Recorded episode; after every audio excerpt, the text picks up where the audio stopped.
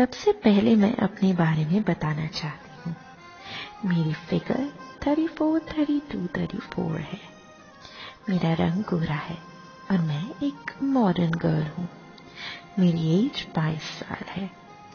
ये स्टोरी पाँच साल पहले की है जबकि मैं बस 18 साल की थी। जब मुझे सेक्स के बारे में कुछ नहीं पता था। मेरी एक फ्रेंड थी उसका नाम था रिया। उसका एक बड़ा भाई था, जो कि बहुत हैंडसम था। मैं अक्सर खेलने के लिए उनके घर जाया करती थी। रिया के भाई का नाम राजा था। राजा को मैं भैया बुलाया करती थी।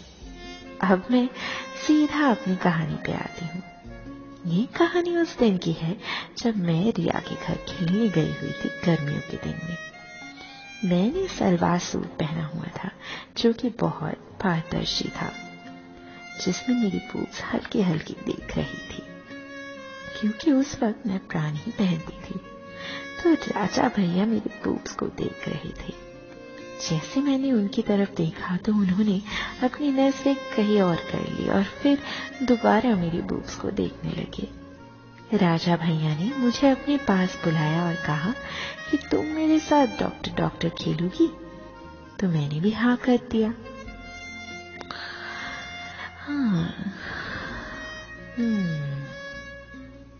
राजा भैया ने कहा कि तुम मरने की एक्टिंग करो, मैं तुम्हें ठीक करूँगा।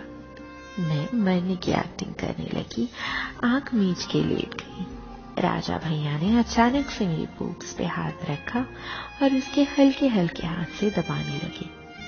मुझे बहुत अजीब सा लगा क्योंकि पहली बार किसी ने मेरी बूब्स को छुआ था। मैं चुपचाप लेटी रही। राजा भैया ने मेरे बूब्स को ज़ोर ज़ोर से दबाने लगे तो मैं उठ गई। वो बोले कि, मरने की एक्टिंग करो। जब तक मैं ना कहूँ तो उठना नहीं।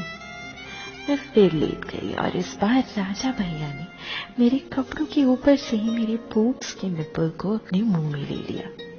मेरी तो सांसी रुक गई, पर मैं चुपचाप लेटी रही। राजा भैया ने मेरे सूट को ऊपर उठाया और मेरी बूब्स को बाहर निकालकर चूसने लगे।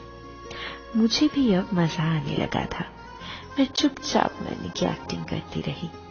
राजा भैया ने फिर सलवार का नाड़ा खोला और मेरी पैंटी में हाथ डाल दिया। मुझे उनका हाथ अंदर जाते ही जैसे कि 440 वोल्ट का झटका लग गया। मैं उठ गई और कहा कि आप ये क्या कर रहे हो भैया? भैया बोले कि तुम मर गई है ना तो ठीक कर रहा हूँ। इससे तू ज़िंदा हो जाएगी।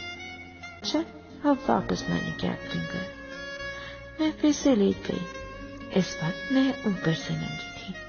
राजा भैया की हिम्मत अब और भी बढ़ गई थी। उन्होंने मेरी सलवार नीचे कर दी और मेरी चूक पे सीधा अपना मुँह रख दिया और किस करने लगे। मेरा तो खुद से कंट्रोल ही नहीं हुआ रहा। मुझे बहुत मज़ा आने लगा। राजा भैया ने मेरी चूक को अपने होठों में लेकर उसे ज़ोर ज़ोर से चूसने लगे और तभी राजा भैया का दोस्त आ गया वहाँ पे और उसने कहा कि ये क्या कर रहे हो? मैं उठ गई उस वक्त। मैं नंगी थी। राजा भैया ने अपने फ्रेंड से कहा कि यार, किसी को मत बताना। आजा तू भी खेल ले हमारे साथ डॉक्टर डॉक्टर मैं बहुत डर गई थी। तभी राजा भैया के दोस्त ने मेरे होठों पे होठ रख दिया और चूसने लगे। पहले तो मुझे डर लग रहा था, पर फिर मुझे भी मज़ा आने लगा। राजा भैया मेरे चूस चूस रहे थे और उनका दोस्त मेरे होठों को चूस रहा था। करीब पाँच मिनट बाद मैं झड़ गई। राजा भैया ने मेरी सारी रस पी लिए तभी राजा भैया ने अपना लैंड निकाला। काला मोटा, लंबा लैंड देखकर मैं डर गई। करीब सात इंच का होगा। राजा भैया आए मेरी तरफ़ और कहा, इसे मुँह में ले लो। मैंने मना कर दिया। राजा भैया ने कहा कि बहुत अच्छा लगेगा, ले लो। मैं मना करने लगी। तभी राजा भैया के दोस्त ने भी अपना लड़ निकाला और कहा कि इसे मुँह में लो। नहीं तो तुम्हारी मम्मी से बोल दूँगा कि तुम राजा के साथ क्या कर रही थी। मैं बहुत डर गई और राजा भैया का लंड मैं अपने मुँह में ले लिया। बहुत नमकीन सा था वो। मैं उसे चूसने लगी। तभी राजा भैया के दोस्त ने मेरी चूत चाटनी शुरू कर दी। इधर मैं राजा भैया का लंच चूस रही थी।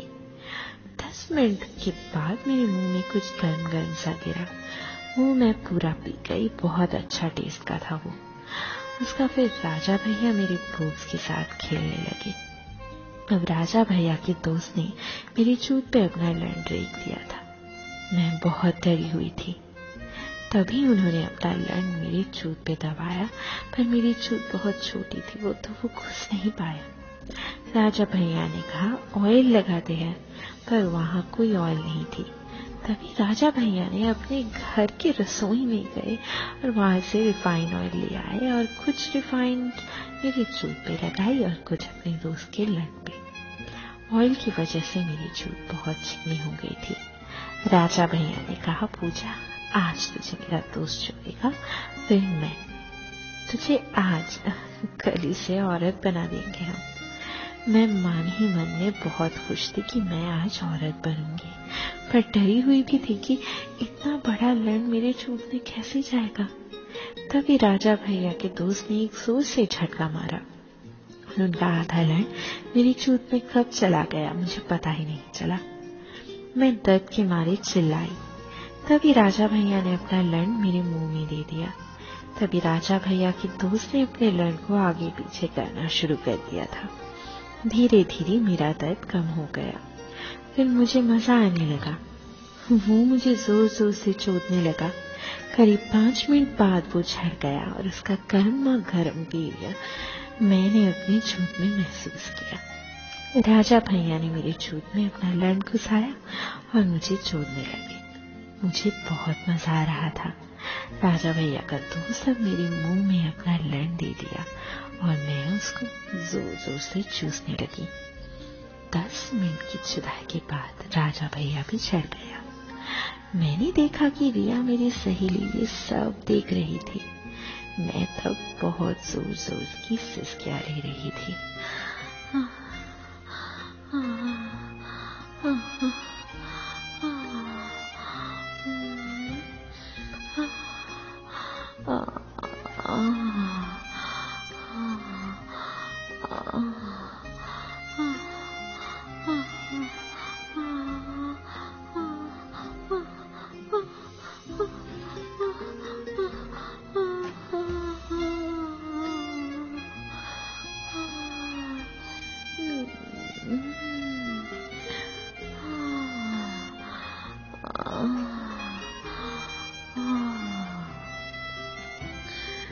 से चुपते चुपते मैं तो बिल्कुल मदहोश सी होने लगी। और मेरी दोस्त जो मुझे बाहर देख रही थी, वो भी अंदर बुला ली गई और उसके साथ फिर क्या हुआ, ये तो आप समझ ही सकते हो ना दोस्तों।